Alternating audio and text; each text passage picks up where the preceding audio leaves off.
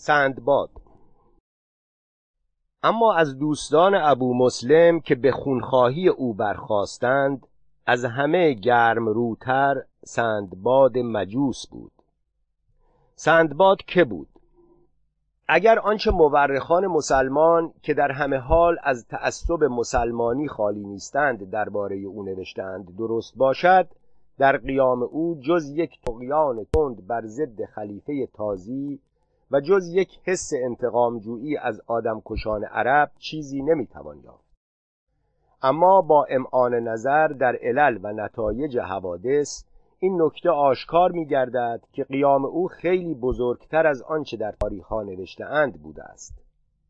نفرت از جور و عصیان بر ضد جباران بیشتر از حس انتقام و کینه‌جویی روح این پهلوان را گرم می‌کرده است. نهضت خونالود و گرم و سوزان او که بیش از 70 روز طول نکشید، برای کسانی که پس از او بر ضد ستمکاران تازی قیام کردند سرمشق زنده‌ای بود. در تاریخ‌ها قبل از این حادثه ذکری از او نیست. نوشتند که او آیین مجوس داشت و در یکی از قریه‌های نیشابور به نام آهن ساکن بود و در آنجا ثروت و مکنتی داشت. او را از یاران و پروردگان ابو مسلم خواندند و درباره کیفیت آشنایی آنها افسانه‌ها نوشتند. از جمله آوردند که چون ابراهیم امام ابو مسلم را به خراسان فرستاد، از نیشابور می‌گذشت، به خان سندباد فرود آمد، ناگاه ابو مسلم به مهمی بیرون رفت و 4 پای خود را بر در محکم بسته بود. 4 پای آواز کرد و در خان بکند. چون ابو مسلم بازگشت، مردم بگرفتند که در خان را نیک کن و این قوقا به سندباد برسید. و چون در ابو مسلم نگاه کرد و آن شکل را دید، دریافت که او را شأنی خواهد بود. ایشان را زجر کرد و ابو مسلم را به خانه برد و چند روز میهمان کرد. بعد از آن حال ابو مسلم میپرسید. ابو مسلم اظهار نمی کرد. سندباد گفت با من راست بگوی که من راز تو نگاه دارم. ابو مسلم شمعی بگفت.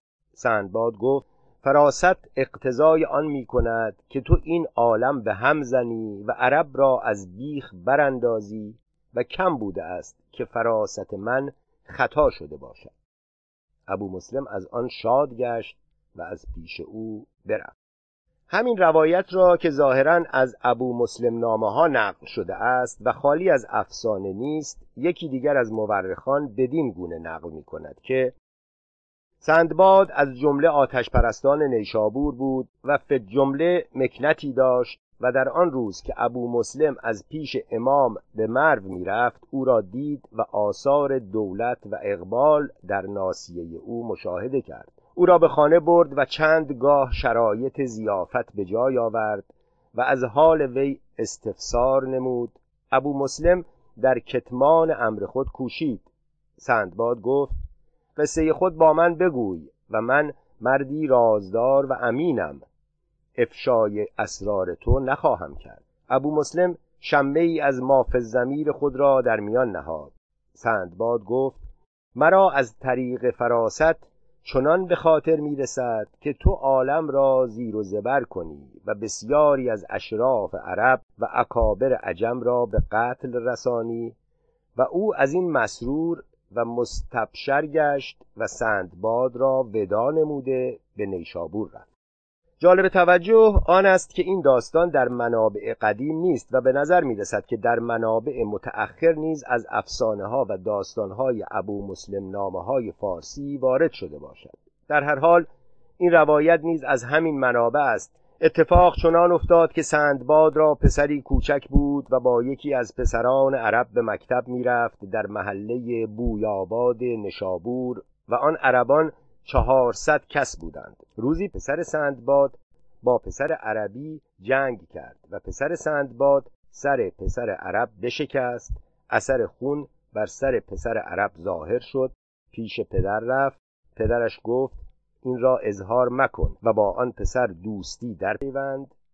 پسر عرب با پسر سندباد دوستی آغاز کرد و بعد از آن که دوست شدند پسر سندباد را به خانه برد و کسی نزدیک پدرش فرستاد که پسرت اینجاست، بیا و ببر.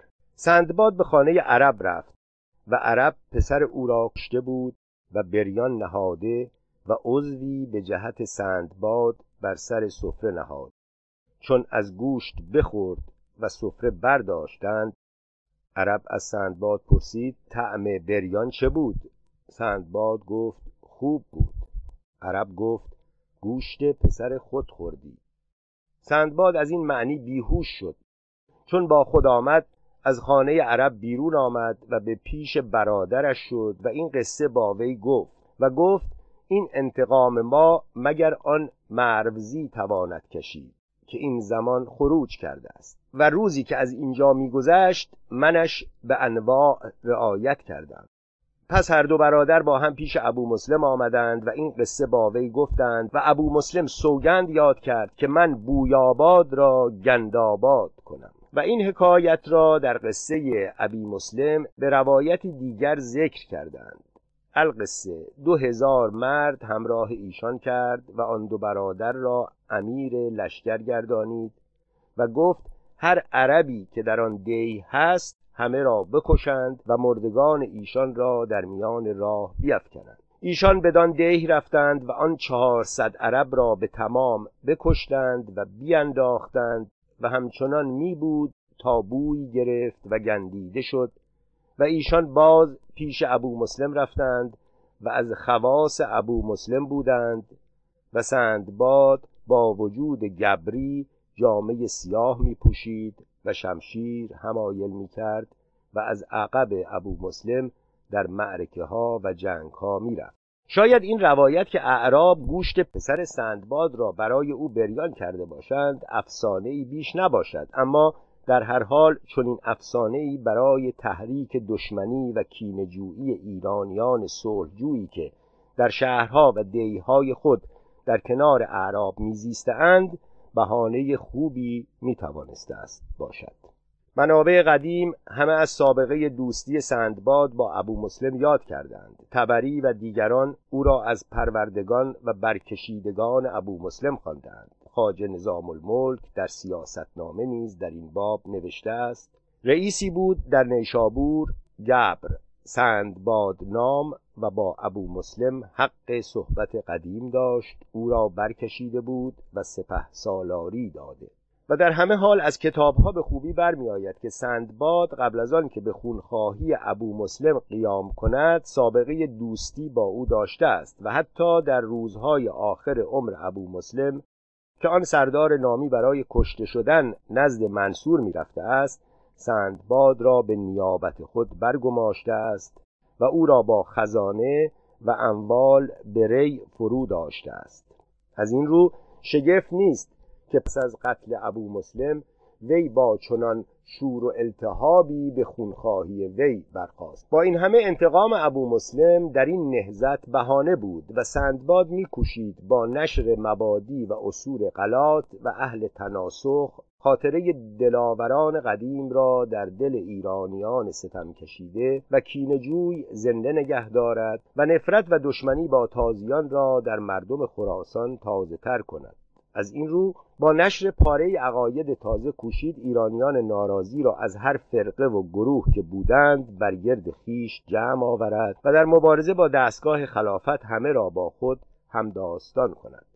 می نویسند که سندباد چون قوی حال گشت طلب خون ابو مسلم کرد و دعوی چنان کرد که رسول بو مسلم است به مردمان عراق که بو مسلم را نکشتند، ولیکن قصد کرد منصور به کشتن او و او نام مهین خدای تعالی بخواند، کبوتری گشت سفید و از میان بپرید و او در حصاری است از مس کرده و با مهدی و مزدک نشسته است و اینک هر سه می آیند بیرون.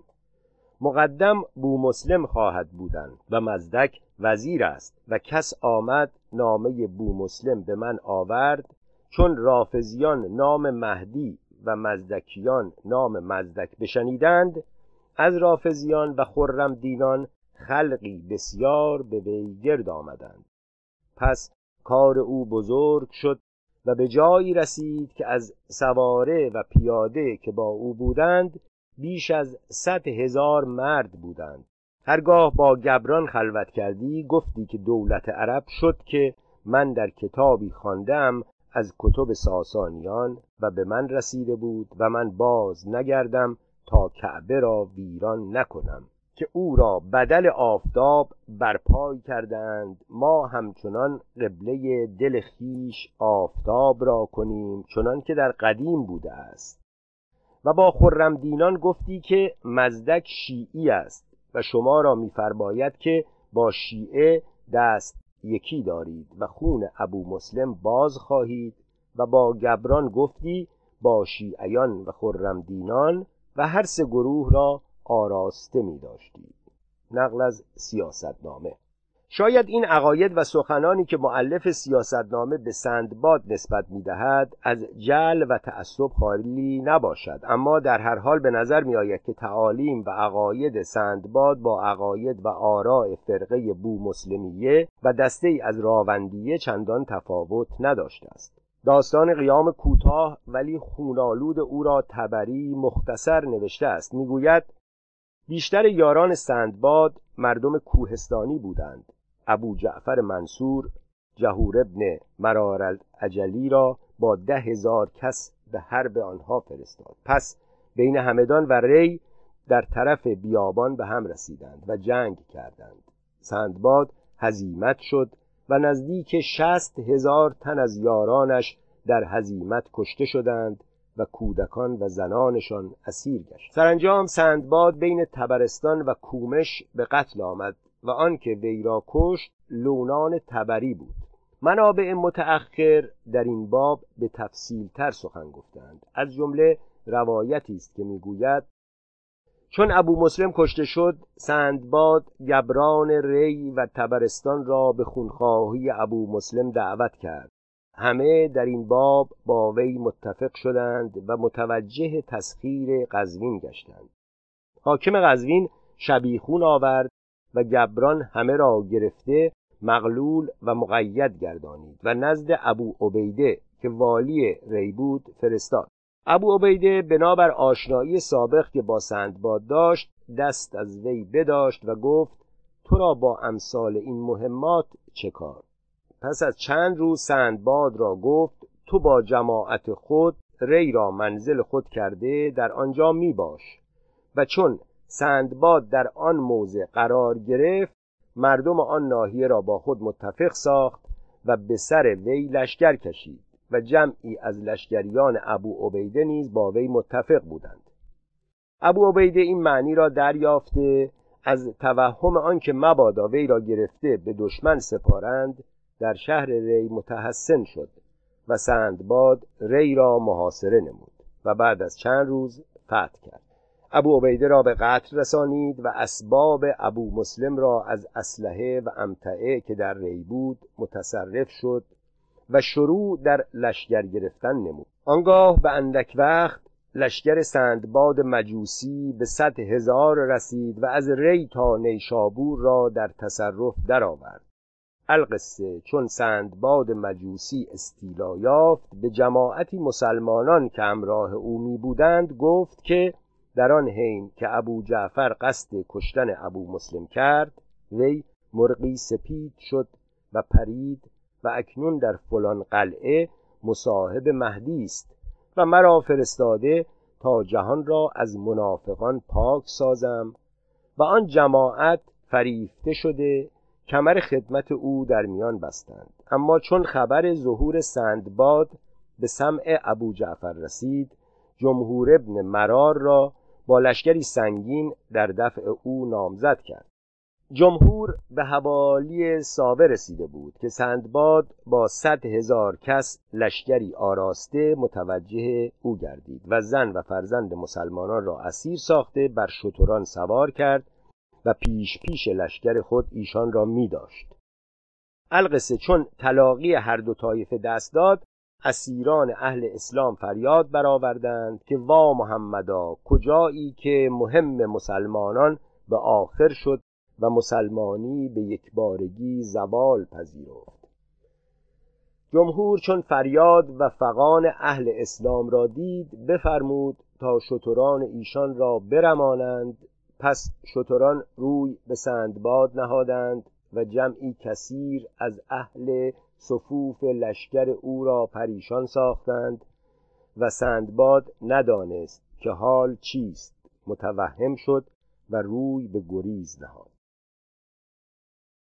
نوشتند که در این نبرد از یاران سندباد چندان کشته شد که تا سال 300 هجری آثار کشتگان در آن مکان باقی مانده بود. تاریخ طبرستان.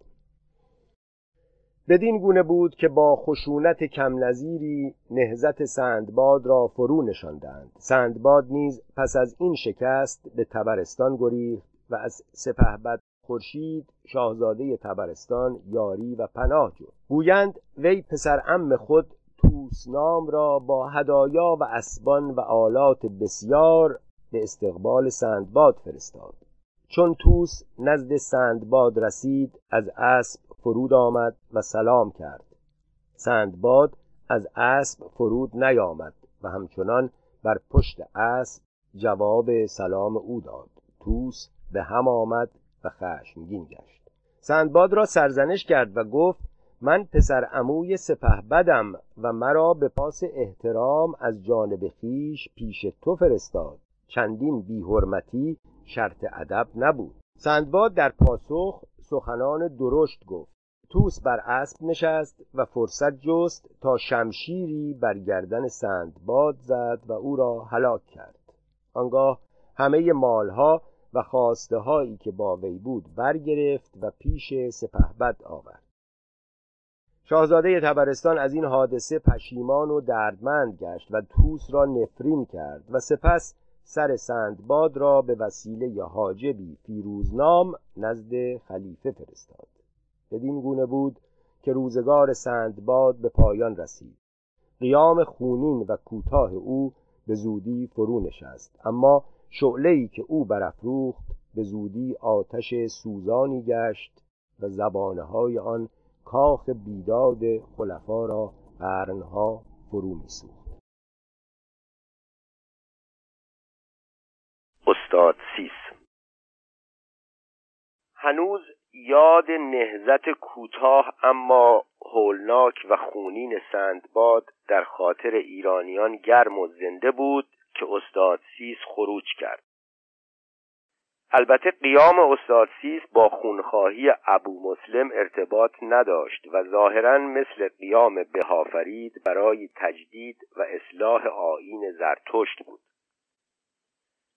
قیام وی به سال 150 هجری در خراسان رخ داد و در اندک مدتی چنان که طبری و ابن اسیر و دیگران نوشته‌اند 300,000 مرد به یاری وی برخاستند. می‌نویسند که او نیای مأمون و پدر مراجل بود که مادر مأمون است و پسرش غالب خال مأمون همان کسی است که به همدستی وی فضل ابن سهل ذوالریاستین را کشت. از زندگانی او نیز پیش از سال 150 که خروج اوست چیزی معلوم نیست. فقط از بعضی سخنان مورخان چنین برمی‌آید که وی در خراسان امارت داشته است و ظاهراً از کارگزاران و فرمانروایان محتشم و با نفوذ آن سامان به شمار می‌رفته است. حتی وقتی نیز به گفته یعقوبی از اینکه مهدی را به ولیعهدی خلیفه منصور بشناسد سر فرو پیچیده است. از روایات برمی‌آید که قبل از حادثه خروج نیز در میان مردم خراسان که روزی در فرمان ابو مسلم بودند نفوذ وی بسیار بوده است و در اندک مدتی می‌توانسته است سپاه بسیاری را بر ضد خلفا تجهیز نماید. داستان جنگ‌های او را بیشتر مورخان از طبری گرفتند. وی در طی حوادث سال 150 در این باب چنین می‌نویسد: از وقایع این سال خروج استاد سیس با مردم هرات و بادغیس و سیستان و شهرهای دیگر خراسان بود. گویند با وی نزدیک 300,000 مرد جنگجو بود و چون بر مردم خراسان دست یافتند به سوی مرورود رفتند. اجسم مرورودی با مردم مرورود بر آنان بیرون آمد، با وی جنگی سخت کردند. اجسم کشته شد و بسیاری از مردم مرورود هلاک شدند. عده‌ای از سرداران نیز هزیمت گشتند. منصور که بدین هنگام در برزان مقیم بود، خازم ابن خزیمه را نزد مهدی که ولایت خراسان داشت فرستاد. مهدی وی را به جنگ استاد سیس نامزد کرد و سرداران با وی همراه نمود. گویند معاویه ابن عبدالله وزیر مهدی کار خازم را خارمایه می گرفت و در آن هنگام که مهدی به نیشابور بود، معاویه به خازم و دیگر سران نامه می فرستاد و امر و نهی می کرد. خازم از لشکرگاه به نیشابور نزد مهدی رفت و خلوتی خواست تا سخن گوید. ابو عبدالله نزد مهدی بود. گفت از وی باک نیست، سخنی که داری باز نمای. خازم خاموش ماند و سخن نگفت تا ابو عبدالله برخاست و برفت. چون خلوت دست داد، از کار معاویه ابن عبدالله به دو شکایت برد و اعلام کرد که وی به حرب استاد سیس نخواهد رفت جز آنگاه که کار را یک سره به وی واگذارند و در گشودن لوای سردارانش معزون دارند و آنان را به فرمانبرداری وی فرمان نویسند. مهدی بپذیرفت. خازم به لشکرگاه باز آمد و برای خیش کار کردن گرفت. لوای هر که خواست بگشود و از آن هر که خواست بربست. از سپاهیان هر که گریخته بود باز آورد و بر یاران خود درافزود، اما آنان را در پس پشت سپاه جای داد و به واسطه بیم و وحشتی که از هزیمت در دلشان راه یافته بود در پیش سپاه ننهاد. پس ساز جنگ کرد و خندقها بکند. هیثم ابن شعبه ابن زهیر را بر میمنه و نهار ابن حسین سغدی را بر میسره گماشت.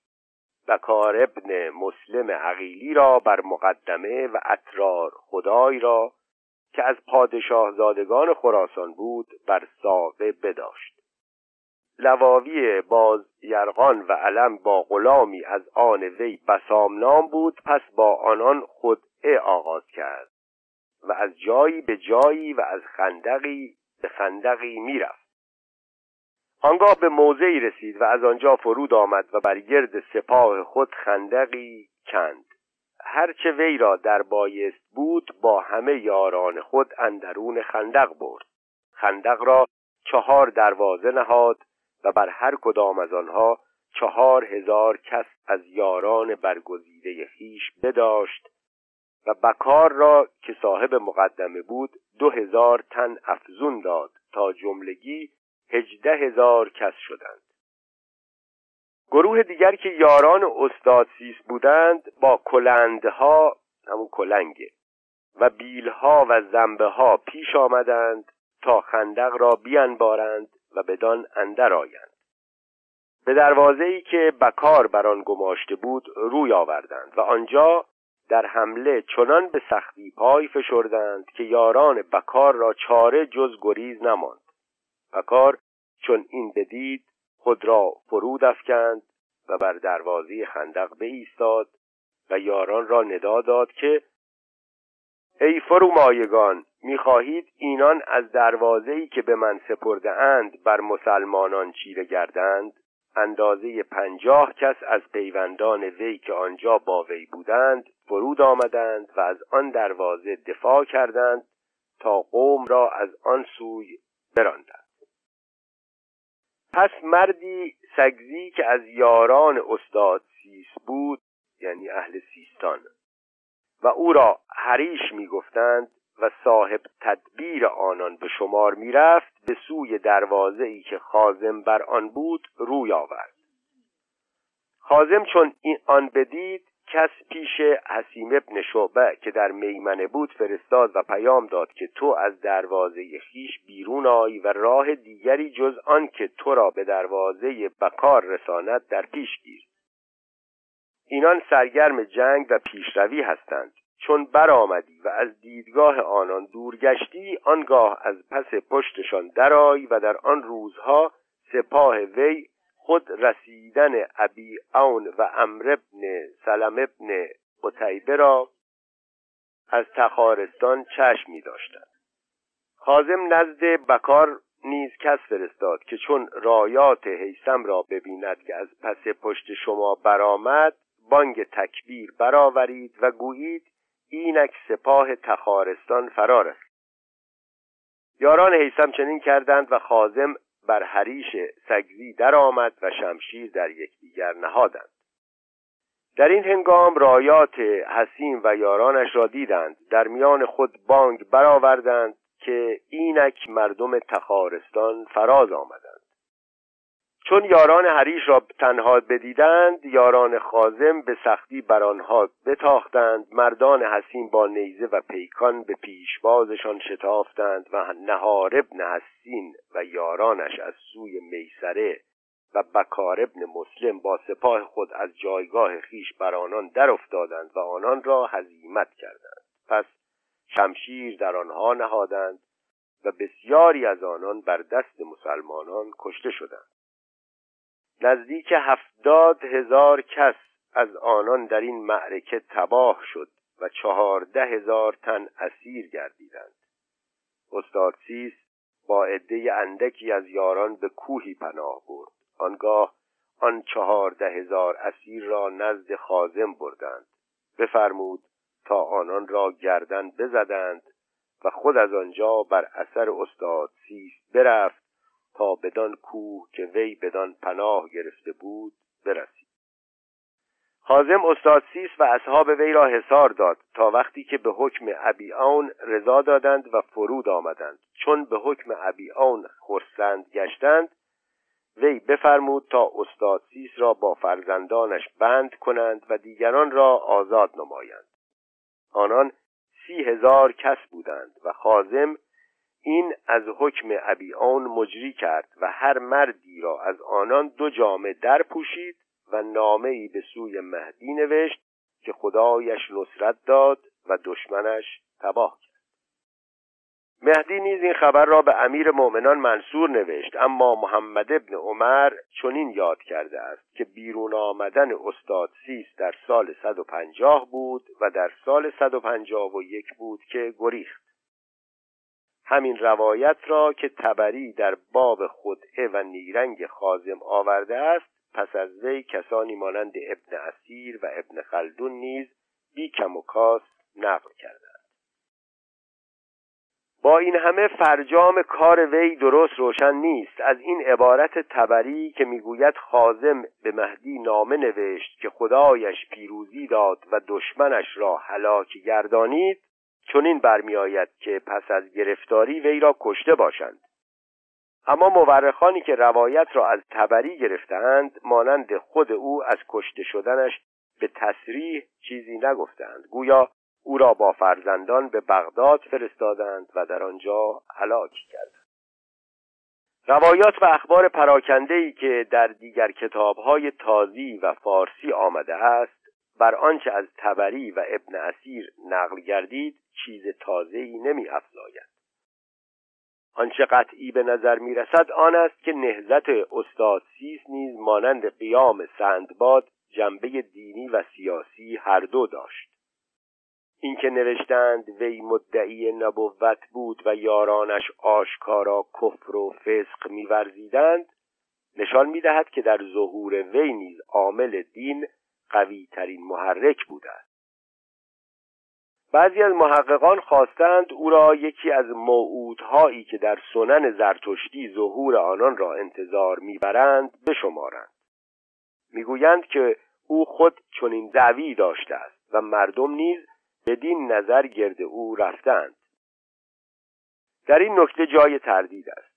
در واقع وی در سرزمین سیستان سرزمینی که ظهور موعودهای مزدیسنان همه از آنجا خواهد بود، یاران و هواخواهان بسیار داشت. در آنجا نیز مانند همه جا دعوت وی را با شور و شوق پاسخ دادند.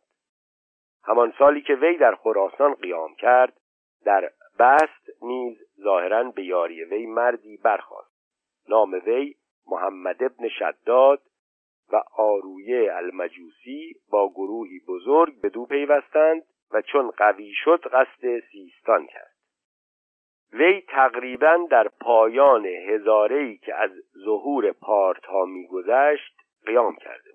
با این همه بعید به نظر می‌آید که ایرانیان آن زمان با وجود اوصاف و شروطی که روایات و سنن زرتشتی درباره موعود دارند، وی را به مثابه موعودی به جای هوشیدر و هوشیدر ماه و سوشیان تلقی کرده باشد.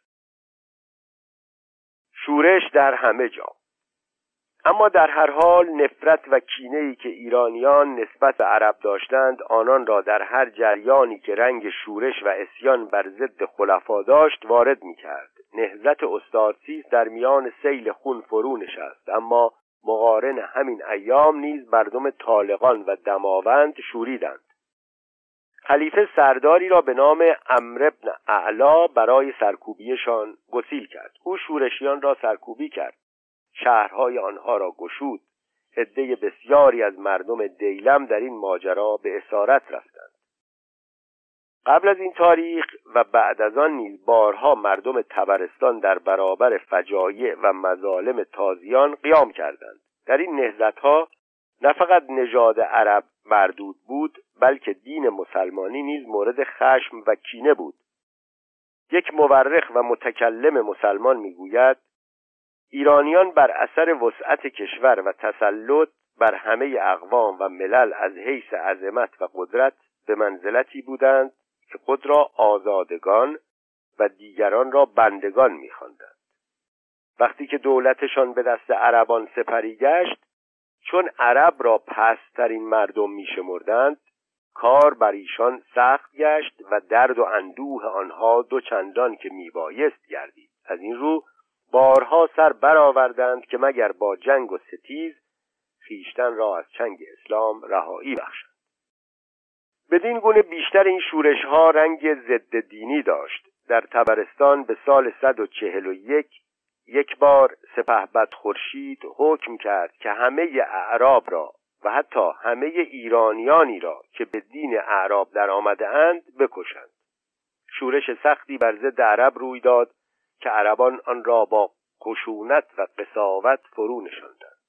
سپهبد خورشید نیز که خود را مغلوب می‌دید، زهر از نگین انگشتری برمکید و درگذشت.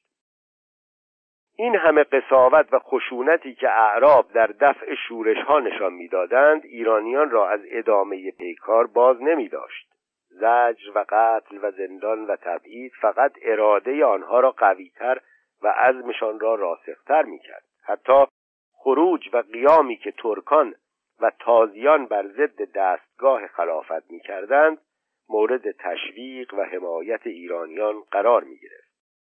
وقتی یوسف ابن ابراهیم معروف به برم که از موالی سقیف بود در بخارا قیام کرد، در میان مردم خراسان یاران و همراهان بسیار یافت و سوق و فرقانه را نیز دچار شورش و آشوب نمود.